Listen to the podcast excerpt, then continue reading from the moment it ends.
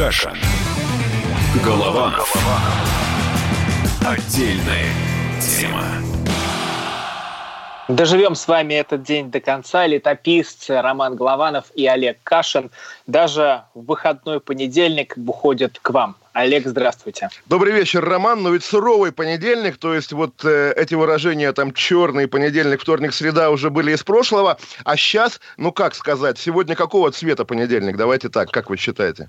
Да зеленый понедельник. Зеленый для перемен, для всего нового. Зеленый, как те человечки, которые вот-вот высадятся где-нибудь у нас на поляне в Туле. Я, кстати, или, сегодня из Тула. Или, Тула, на, Лондон. или на лондонской бирже, да, где падают российские компании. Или зеленые, как коронавирус. Потому что, ну вот тоже я открою там, не знаю, нашу кухню. Роман говорил, Олег, давайте вызвоним экономиста. Я говорю, не нужны нам экономисты, потому что а, такие ситуации, такие дни заслуживают летописцев, собственно, мы с вами, Роман, летописцы, и гораздо интереснее вот этой макроэкономики, в которой никто ничего не понимает, гораздо интереснее такая, скажем, экзистенциальная составляющая, за которую, собственно, не знаю, не знаю, как вы, Роман, я здесь отвечаю. Поэтому давайте говорить про падение рубля, падение нефти. Это действительно интересные новости. Вот жить в интересное время может быть, как бы там, не знаю, не, не комфортно, не, не неприятно, но и интересно, и важно для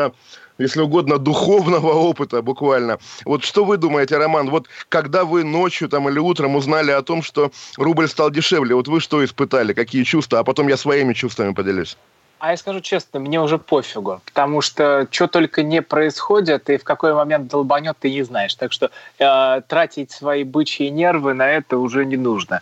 Э, был у нас 14 год, Крым, когда приходишь там в обменник, а тут у так, тебя так, Роман, рублей написано. Вы, вы, вы осторожнее, это был не Крым, это были как бы не очень связанные вещи, потому что тоже, на самом, насколько я понимаю, официальная российская оппозиция не связывает это с Крымом, но я тоже вспоминал, причем... Но нас били за Крым, у нас же санкции вводят за, за да, то, что да, происходит. Да, да, да.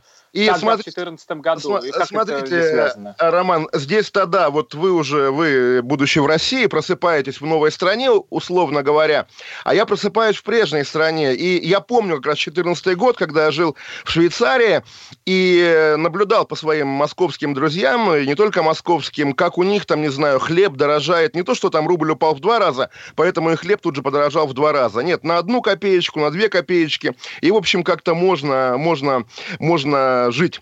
А я в тот день, это был декабрь 2014 года, покупал елку на Новый год, извините. А у меня рублевые все заработки, рублевая карточка.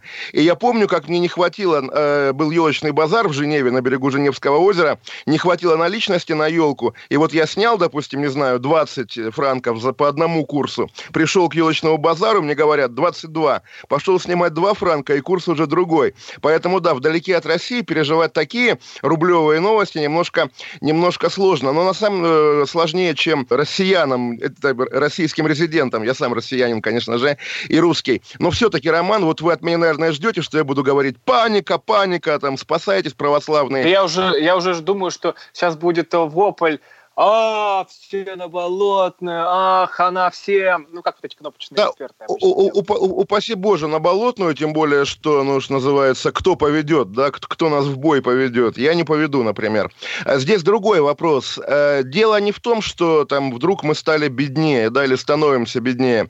И, да, вот на, на самом деле, вот давайте, что называется, от Лондона Тули привет. Я уже который день хожу по магазинам в Лондоне, извините, Роман, не могу купить мыло мыла, чтобы руки помыть. Есть дома последняя баночка жидкого мыла, а мыла в Лондоне дефицит. И вот тоже я включу деда, я помню 89-й год, как в Советском Союзе реально исчезло мыло, тотально исчезло мыло. И сатирик Задорнов, который еще тогда не был а, большим языковедом, да, или обличителем Америки, говорил, что вот там западные друзья говорят о том, что по уровню потребления мыла можно понять, насколько культурна страна. Так вот, в Англии исчезли из продажи э, мыла, особенно дезинфицирующая туалетная бумага и кухонные полотенца, и лекарства первой помощи от э, гриппа и простуды. И это окей. из-за коронавируса. Так вот, слушайте, да, это из-за коронавируса. Но когда мне говорят, а, в России кошмар, в России кошмар, нет, друзья, кошмар все-таки в мире, и не вот э, там уже пошли специалисты, а вот так же было с нефтью в конце 70-х, а вот так же было во время бури в пустыне. Нет, друзья, глобальных эпидемий на нашей памяти не было никогда. Поэтому говорить о том, что что сейчас события какие-то повторяются. Нет, не повторяются. Действительно, мир входит в какую-то новую зону жизни, и думать о том, что чья-то там, не знаю, Игоря Ивановича Сечина ошибка на переговорах с ОПЕК на что-то повлияла, да нет, это все происходит внутри большого вихря. И мы находимся в этом вихре, вот еще раз скажу, экзистенциальном. Для России, для вот нашего народа, который падение и рубля, и нефти уже, в общем, не раз переживал с разной степенью болезненности. Каждая такая история, она прежде всего значит открытие новой жизни. И вот на днях мы же с вами вспоминали 99 год, когда после нашего дефолта легендарного вдруг э, возникло буквально новое общество, новая культура там, вплоть до Земфиры. Буквально, я не иронизирую. И здесь Россия тоже как-то должна, не должна, а, в смысле не должна, что Россия, ты должна, а что мы от нее ждем, что она входит в какое-то новое состояние. И через запятую с э, падением рубля и нефти я бы ставил не прошлые, не прошлые дефолты, там, кризисы и так далее, а буквально и апрельский референдум, про который никто уже ничего не понимает, насколько он будет тоже находиться в силовом поле этих происходящих событий. И, извините, конечно, сезон летних отпусков, потому что вот сейчас у каждого россиянина, да, э, уже есть там возможность, повод выбирать, по какой причине он не поедет в Италию. Из-за коронавируса или из-за того, что денег нет. Я а, тоже... Кстати, кстати, кстати, мы должны были с женой улететь в Италию с 1 по 8 апреля и, и решили отменить да. поездку, чтобы потом, чтобы потом не сидеть две недели дома на карантине, как пес на привязи. Ну вот, вы знаете, Роман, я ночью, извините тоже за интимную подробность, покупал на Амазоне книжку со своего рублевого счета и удивился, почему книжка там за 30 долларов стоит, как э, вчера стоили, стоили две книжки. Понятно, что еще немножко не приходишь в себя, не понимаешь, насколько ты стал беднее, но я радуюсь, что я успел, когда только стартовали весенне-летние коллекции одежды, купить себе какой-то одежды на лето. И вопрос, а куда в этой одежде ходить, куда в этой одежде ездить, потому что, еще раз, не то, в эфир, что там... в, в эфир радио «Комсомольская правда». В эфир, да, особенно там, не знаю, в кроссовках, да, каких-то новых. Но, еще раз скажу, вот есть у нас набор людей, которые всегда знают, что происходит. Так вот, этих людей, слава богу, что в нашем эфире с вами нет, потому что эти люди, конечно же, тоже на самом деле не знают, что происходит, не знают, что будет, и это удивительное и, в общем, такое окрыляющее чувство, потому что, ну, мы, мы с вами, конечно, такой пролетариат интеллектуального труда, у нас, я думаю, у обоих нет там ни вложений в акции каких-нибудь больших или малых российских компаний, ни инвестиций, ни чего-то там. И, ну, не пропадем же, да, не пропадем в любом случае. И поэтому, да, а, ощущение смены, ну, не эпох даже, а агрегатных состояний, в которых живет наш народ, наше общество, оно действительно от него захватывает дух, потому что каждый раз, когда, ну, не знаю, когда на сцене с грохотом меняются декорации, у людей, сидящих в зале, есть возможность, там, не знаю, пересечь пересесть на более удобные места, пока никто не видит, или выбежать покурить. Это и есть жизнь. Вот тот культ стабильности, который тоже, ну не вы лично, Роман, но ваши единомышленники много лет навязывали, он на самом деле вредный, опасный культ. И Владимир Путин, который говорит, что страна обрасти, должна обрасти жирком, наверное, должна, но не нужно забывать о том, что от жирка немножко мозг притупляется, да, и, в общем, что называется, человек может быть благополучен, но глуп и несчастлив. Поэтому как раз здесь вот это встряхивающее, как бы, внешнее, вне, внешний фактор, да, он, я, я считаю, всерьез считаю, без иронии, должен быть благотворным. И еще раз скажу, что вот а, принято, опять же, в ваших роман-кругах, извините, что я вот так, вас так перснифицирую, ругать экономический блок правительства, что вот там сидят какие-то западники, монетаристы, которые, соответственно, не хотят, чтобы народ жил хорошо. В итоге, да, сегодня, когда там сколько уже утром вышло заявление Центробанка о том, что по бюджетному правилу он перестает покупать иностранную валюту, почему-то тоже ощущение, ну вот, наконец-то, уже безо всякой, там, не знаю, пропагандистской или предвыборной шелухи, специалисты засучивают рукава и работают. Шутки шутками. Вот есть в российской власти какой-то маленький-маленький сектор, это не силовики, да, это не идеологи, это именно вот люди, которые занимаются деньгами. И им доверие на самом деле больше, чем кому бы то ни было. Поэтому как раз, вот, э, извините, Роман, мы меняемся ролями, наверное, здесь я уже объявляю себя лоялистом и говорю, Набиулина, мы тебе верим, да, там можно не верить, не верить Роснефти, но уж Набиулина там верить обязательно, мне кажется. Еще раз скажу, такой ситуации в мире, когда не то, что там кто-то в России сделал что-то не то, а когда ежедневно приходят апокалиптические новости из любой страны, в этом смысле, ну, слушайте, делать вид, что как бы можно оставаться в позавчерашнем дне, да нет, конечно. Поэтому действительно главное вот у меня, как у, опять же, вот э, давайте наше само, самоназвание повторим, как у летописца, чувство сегодня, это вот такой бодрящий нервный смех, что да, интересно, что будет, прежде всего интересно. Ну а Господь узнает своих. Летописцы Олег Кашин и Роман Главанов в выходной день вместе с вами встречают весь этот ужас, который происходит в экономике и призывают не паниковать. Ну, помните, как Кашпировский сидит перед телевизором? Можете тоже у радиоприемников расставлять банки. Сейчас будем воду заряжать, но сначала пойдем на паузу и вернемся. Каша. Голова. Голова. Отдельная тема. Банковский сектор. Частные инвестиции. Потребительская корзина. Личные деньги. Вопросы, интересующие каждого. У нас есть ответы. Михаил Делягин и Никита Кричевский. В эфире радио «Комсомольская правда». Час экономики. По будням в 5 вечера.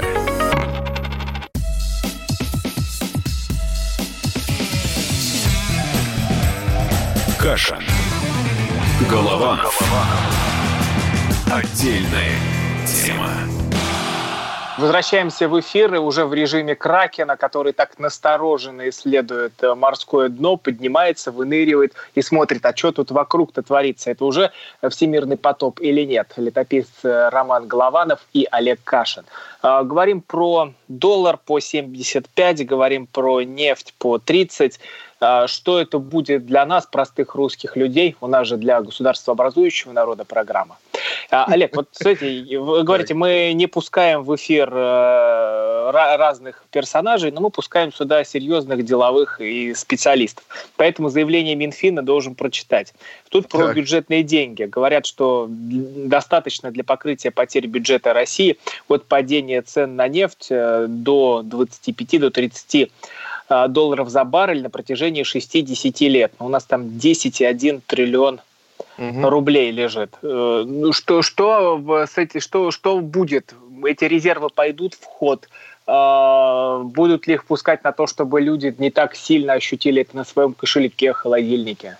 Ну, слушайте, Роман, на самом деле тоже здесь я скажу, что нам ну, э, здесь не нужны экономисты, нужны летописцы, потому что все планы российского государства по расходованию денег мы, в общем, слышали, да, это и мост на Сахалин, и, ну, окей, оружие уже вроде бы закончили новое, новое создавать, и как бы припрерываемся, да, а реализация там того, что раньше называли майские указы, какие-то такие вещи, и, в общем, хорошо, наверное, моста на Сахалин в ближайший год не будет будет. Ну, можно ли прожить без моста на Сахалин? Страшно сказать, но я думаю, что да. Что там еще? Понимаете, вот мы оборачиваемся назад, вспоминаем даже Великую депрессию американскую, которая тоже, если вспомнить э, ее в преломлении того, что происходило в России, э, обознач, обозначала создание на американскими силами, буквально интеллектуальными, там, техническими и так далее, и силами отечественного рабского труда, создание индустриальной мощи Советского Союза. То есть происходили какие-то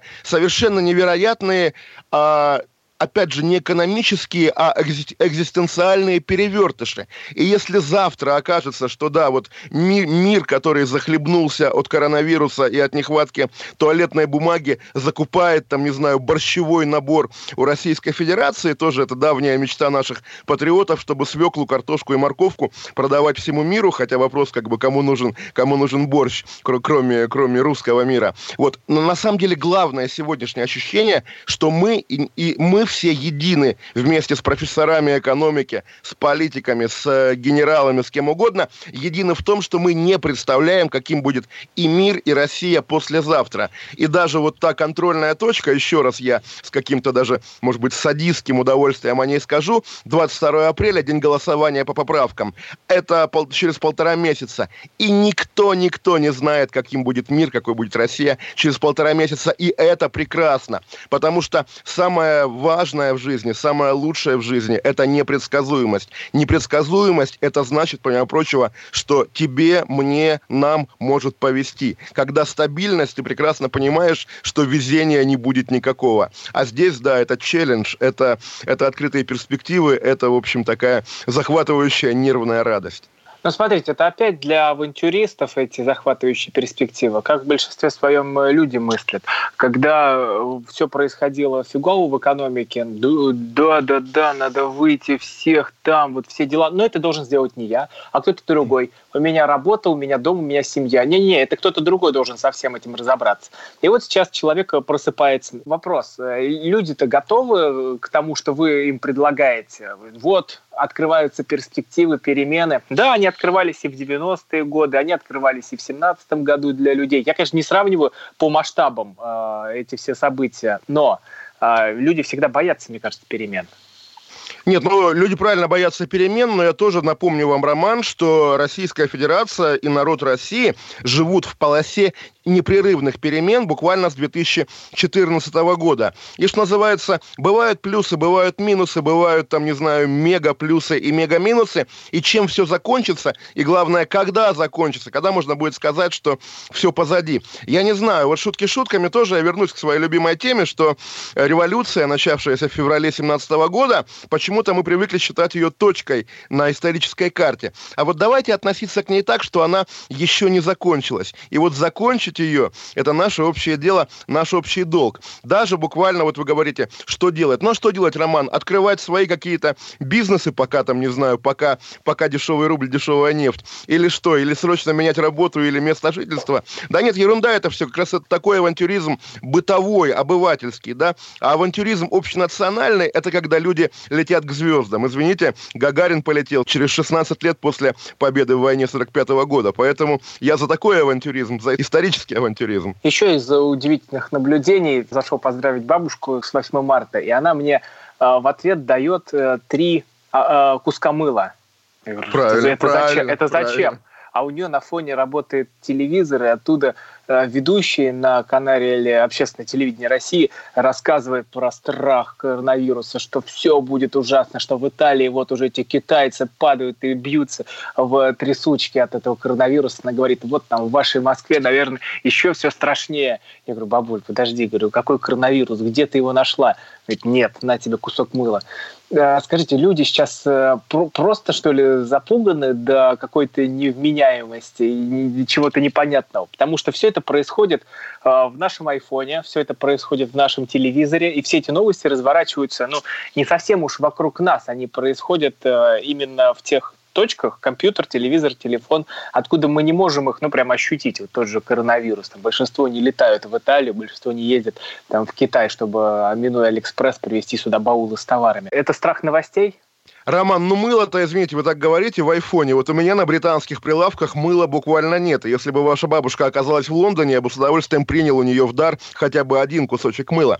Но, э, поним, по, понимаете, вот вы говорите, да, мировая истерика, мировая истерика, да, вот, например, сегодня, да, в Париже оказалось, что сотрудник парижского Диснейленда, работающий с посетителями один, заболел коронавирусом. То есть, соответственно, эти миллионы детей, проходящих через Диснейленд, играющие с Микки Маусом, никто никто не застрахован. И вот такие новости, да, каждая из них звучит как анекдот. Когда они идут потоком, уже начинаешь думать, о, мы живем там уже в какой-то буквально реальности, из тоже, как мы обсуждали на днях, из средневековых летописей, когда, там, не знаю, идет кровавый дождь или дождь из лягушек. Вот. Ну, такая, такая жизнь. Вот каждое, опять же, испытание, социальное, политическое, какое угодно, это еще и тест для человека, насколько он вырос по сравнению с тем, что было века назад. Вот у нас тоже есть такая привычка соотносить только свой личный опыт или опыт, там, не знаю, своих там знакомых постарше, и все, как будто бы до нас был потоп и после был потоп. А нет же, человечество, оно непрерывно живет, поэтому как раз интересный эпизод буквально в истории всего человечества, когда в эпоху, да, смартфонов, да, большой информации есть глобальная эпидемия. И как себя люди ведут, как они отличаются от того, что было там 600-800 лет назад. Интересно, вот это реально интересно, гораздо интереснее, чем э, даже там, не знаю, даже мост на Сахалин, прости господи.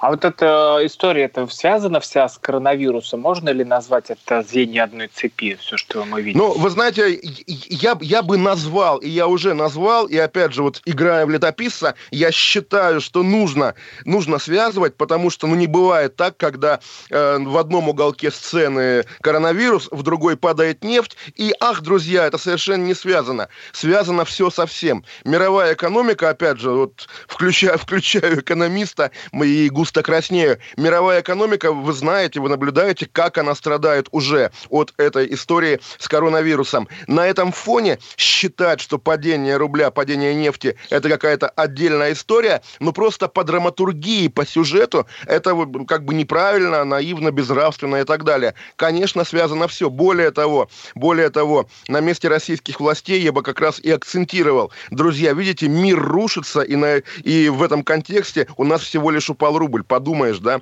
И, кстати говоря, вот я думаю, самый счастливый человек на этой неделе, это, конечно, Дмитрий Анатольевич Медведев, которому, если бы он не ушел в отставку из правительства, приходилось бы сегодня объяснять, что денег нет, а вы держитесь, да, а вчера ему а, а, очертили круг обязанностей в Совете Безопасности, и там ни слова про экономику, поэтому я думаю, он может там открывать э, шампанское каждый, каждый час и радоваться тому, что э, за то, что происходит с деньгами, с рублем, с нефтью, отвечает Мишустин.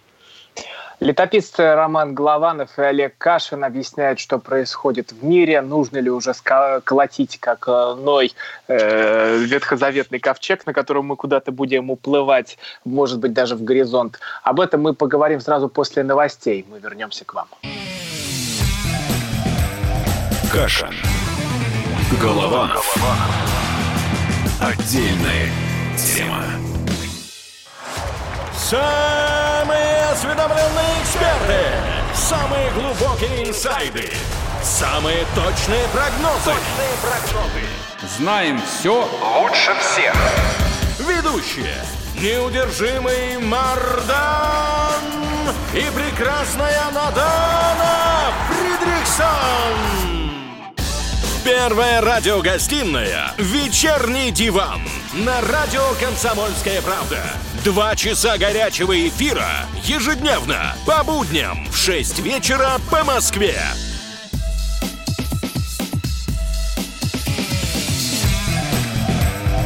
Каша. Голованов. Отдельная тема.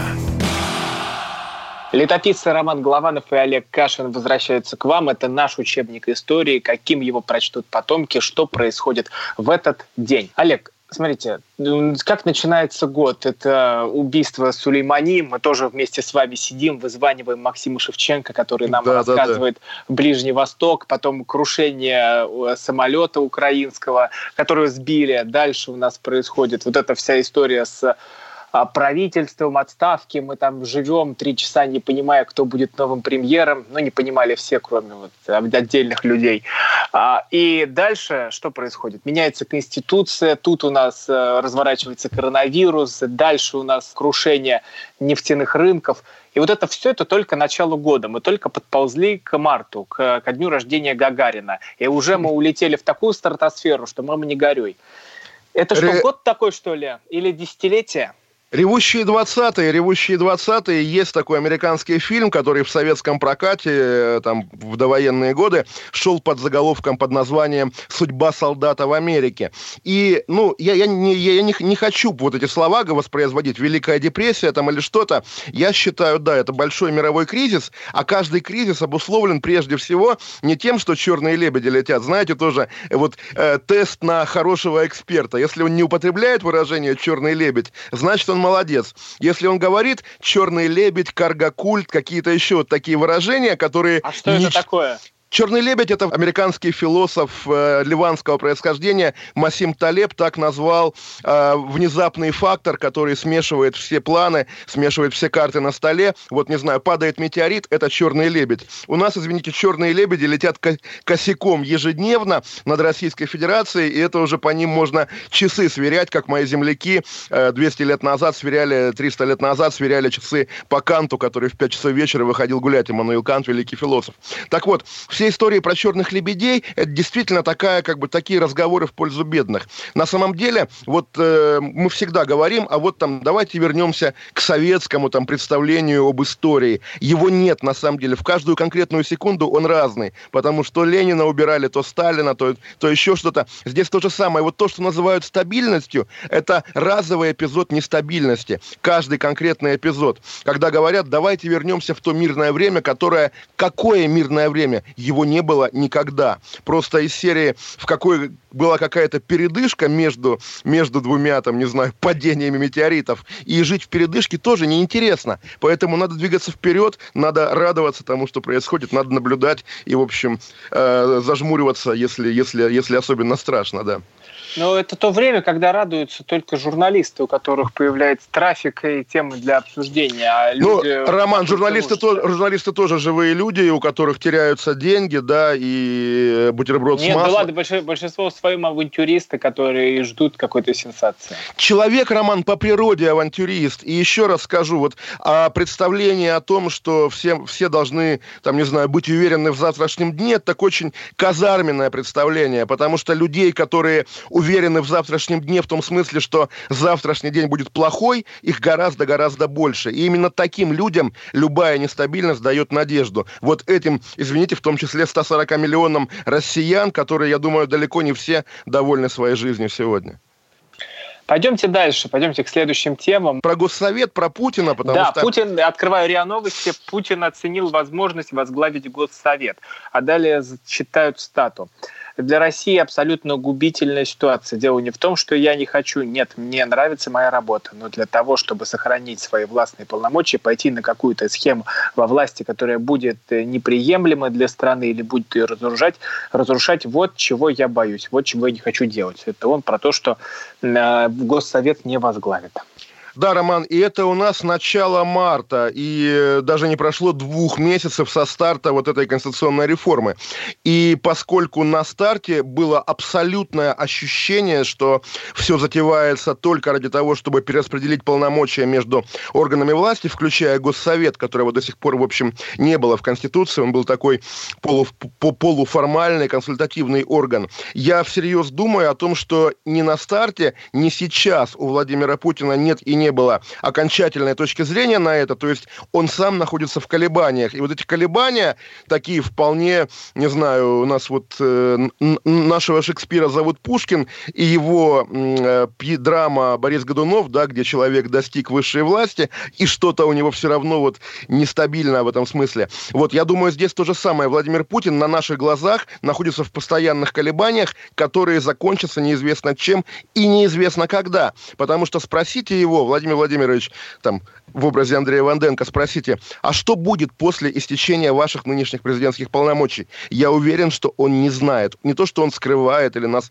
пытается запутать, он реально не знает. И там вот держат Медведева, да, на должности замсекретаря Совбеза. Значит ли это, что Медведев может быть президентом? Да вполне на самом деле. Кто сказал, что этого не может быть? Может ли президентом дальше быть Мишустин? Наверное, тоже может быть. Иначе для чего его настолько настолько резко растят и, так сказать, превращают в какую-то фигуру такую полумифическую, которая ходит ночью по Белому дому и проверяет, как люди работают. Вот, есть разные варианты, есть разные сюжеты, включая и сюжет вот обнуления путинских сроков, хотя у нас есть решение Конституционного суда времен Ельцина еще, что сроки не обнуляются. Поэтому тоже вот мы, мы говорим стабильность, нестабильность, мы наблюдаем за этой нестабильностью, которая, которая и тоже дает надежду на то, что завтра будет интереснее, чем сегодня.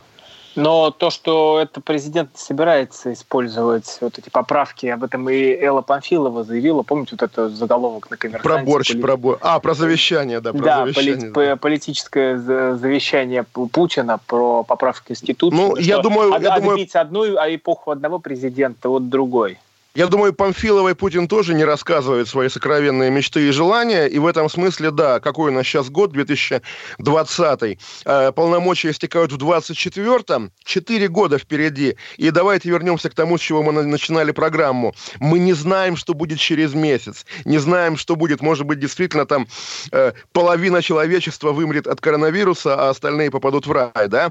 Вот никто не знает, поэтому говорить о том, что если... Слушайте, есть это, или... вот, вот этого точно точно не будет, ибо коронавирус это обычный грипп, и вроде чего-то мы от гриппа не особо померли. Да, я, я, я тоже, понятно, я преувеличиваю, естественно, не пугайтесь, Роман, я не, не нагнетаю панику и меньше всего хочу а, быть привлеченным по закону о фейк-ньюс, да.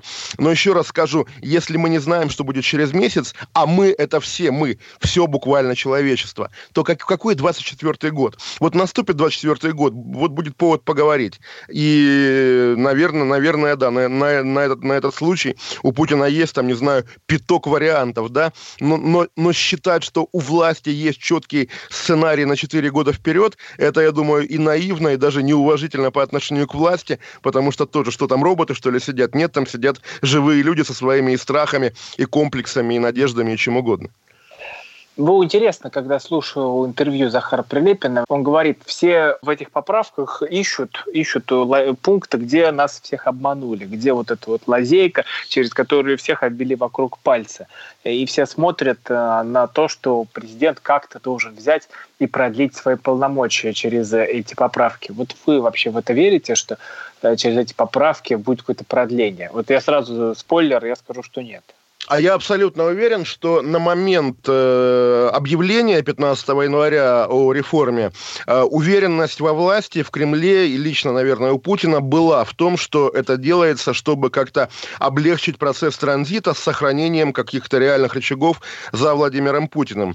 Но реально Путин, по сути, соревнуется с собой, со своими сомнениями, со, своими, со своей неуверенностью. А на эту неуверенность он, конечно, имеет право, потому что у России постсоветской, извините, извините, это 30 лет, треть века, да? У России постсоветской есть только один эпизод передачи власти, очень такой спорный, потому что, да, был старый больной президент, была война в Чечне вторая, было, была масса факторов, включая, между прочим, последствия тогдашнего экономического кризиса. Окей, тогда получилось сделать преемника. Это совершенно не значит, что преемника сделать получится завтра. Поэтому я думаю, что для Путина вопрос транзита действительно самый болезненный, самый, самый интересный и самый самой неразрешимой. И да, в январе он, он думал, что удастся через Конституцию, там условно казахский вариант. Сейчас мы видим, что уже Конституция размылась, и да, люди больше спорят о слове государствообразующий, нежели о Госсовете, по поводу которого Путин сам дает вполне четкие опровержения. И здесь можно верить. Ну, послушайте, Госсовет... а был 2008 э, год, э, был э, там Медведев, когда была, была передача власти, но это же не первый раз происходит. Был железный Димон, да, но мы помним на самом деле о том, что, в, в, причем помним, это воспоминание пришло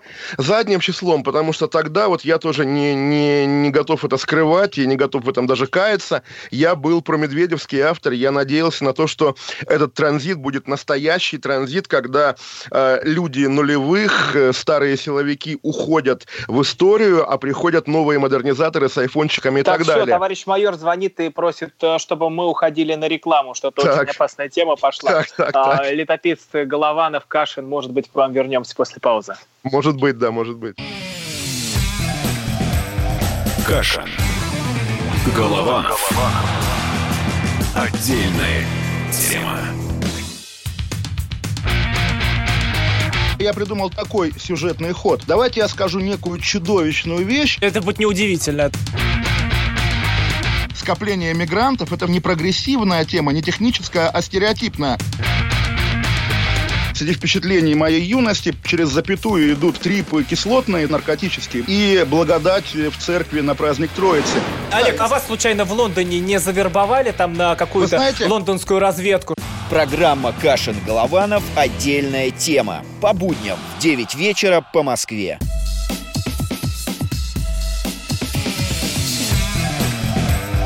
Кашин. Голованов. Отдельная тема. Кашин Голованов возвращается к вам. Это наш учебник истории. Рассказываем, что происходит в сегодняшний день. Олег, возвращаю вам слово.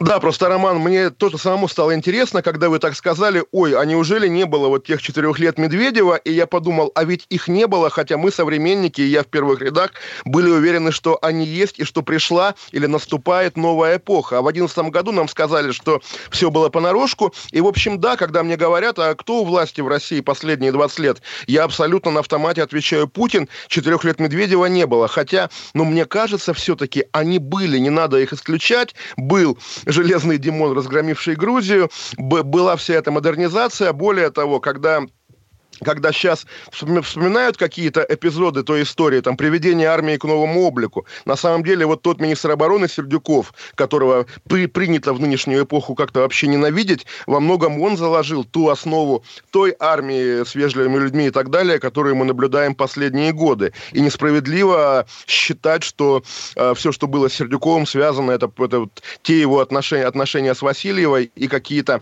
какие денежные скандалы. Нет, конечно, армию реформировал он он... Ну, послушайте, лю- люди, люди просто сейчас э, вас камнями закидают, потому что скажут, что это человек, который армию это как раз э, а... добивал люди закидают камнями, а эти камни мы, Роман, с вами сложим в кучку и при случае будем тоже продавать, когда на волне экономического кризиса мирового возникнет дефицит камней. Поэтому все нормально. История рассудит, время рассудит. И опять же, вот жить на, на острие этого времени, в том числе и в контексте политических российских перемен, это действительно ну, то, о чем можно было мечтать. Потому что, вот, э, знаете, это представление российское, даже советское, может быть, о э, каком-то идеале идеальном мире, да, где нету ни потрясений, не исчезает, опять же, извините, больная тема, мыло с прилавков и так далее. Это же, в общем, такая, такая сказка. Потом оказывается, что и в Америке нет стиляк, да, буквально, и везде что-то не так, везде что-то, везде что-то нет ни одного дня, когда ты думаешь, вот, я уверен в завтрашнем дне. И это хорошо, потому что кто уверен в завтрашнем дне? Заключенный уверен в завтрашнем дне, да, что его не отпустят по УДО. Там смертельно больной уверен в завтрашнем дне, что он умрет нищий уверен в завтрашнем дне, что он не разбогатеет. А неуверенность, она и шанс на хорошее дает. Вот о чем я, вот о чем проповедь деда Олега сегодня. Ну, Олег, скажите, все же будет хорошо? Все будет хорошо, все уже хорошо, Роман. Вот опять же, я слышу вас, я радуюсь, потому что, потому что в эти праздничные дни, когда слишком многие безмолвствуют, выйти к микрофону, выйти в эфир, это тоже, конечно, отдельное мужество, отдельная сила, отдельная бодрость. Опять же, вот, э, если у нас есть там полторы минутки, я вчера смотрел Дмитрия Киселева, который, конечно, просто сиял, рассказывая про дело сети и про публикации «Медузы» на эту тему. Вот тоже, как все происходит, да, э, это я, опять же, не как современник, а как читатель исторической литературы, такой представлял себе реакцию еврокоммунистов на 20-й съезд КПСС, когда вдруг оказалось, что, что Сталин зло, и вот эти французы, итальянцы, там кто угодно подумали, ого, интересно, а кого же мы противопоставляли своим Деголям, да? Оказывается, Сталин плохой. Здесь то же самое, я наблюдаю вот тот треск э, лопнувших голов буквально а, наших условно-либералов, которые вдруг вынуждены вынуждены либо спорить с правдой, да, с историей про убийство, потому что речь идет о том, что по крайней мере, двое фигурантов дела сети, дела фальшивого дела о терроризме, вероятно, причастны к убийству, как говорит, по крайней мере, один из участников этого убийства, э, человек, уехавший на Украину, иммигрант.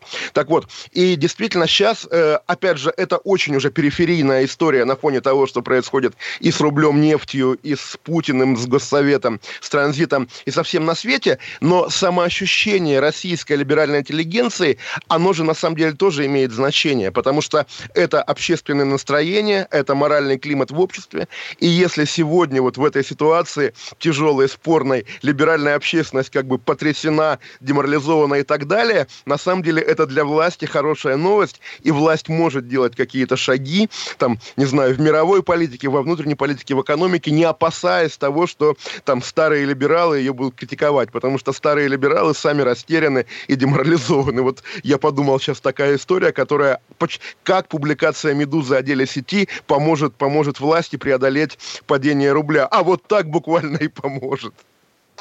А, да, но все равно важно сейчас, мне кажется, важно проговорить эти э, слова, что все будет впервой, хорошо, все будет да, хорошо. Что не впервые да. нам все это переживая, переживать. Вот мы начинали нашу программу с чего, Олег? Самоощущение. А что вы думаете по поводу этих сообщений из айфона? Ой, а доллар по 75, ой, а нефть упала. Да ничего страшного, потому что происходит это постоянно, это такая шумиха, как гул самолета. Как пока он, помните, Сергей Доренко так говорил, когда этот гул самолета есть, мы все спокойны, вроде бы что-то там происходит. А ну как только этот гул перестает звучать, то вот тут наступает страх, ужас и паника. Пока да. все хорошо, самолет летит.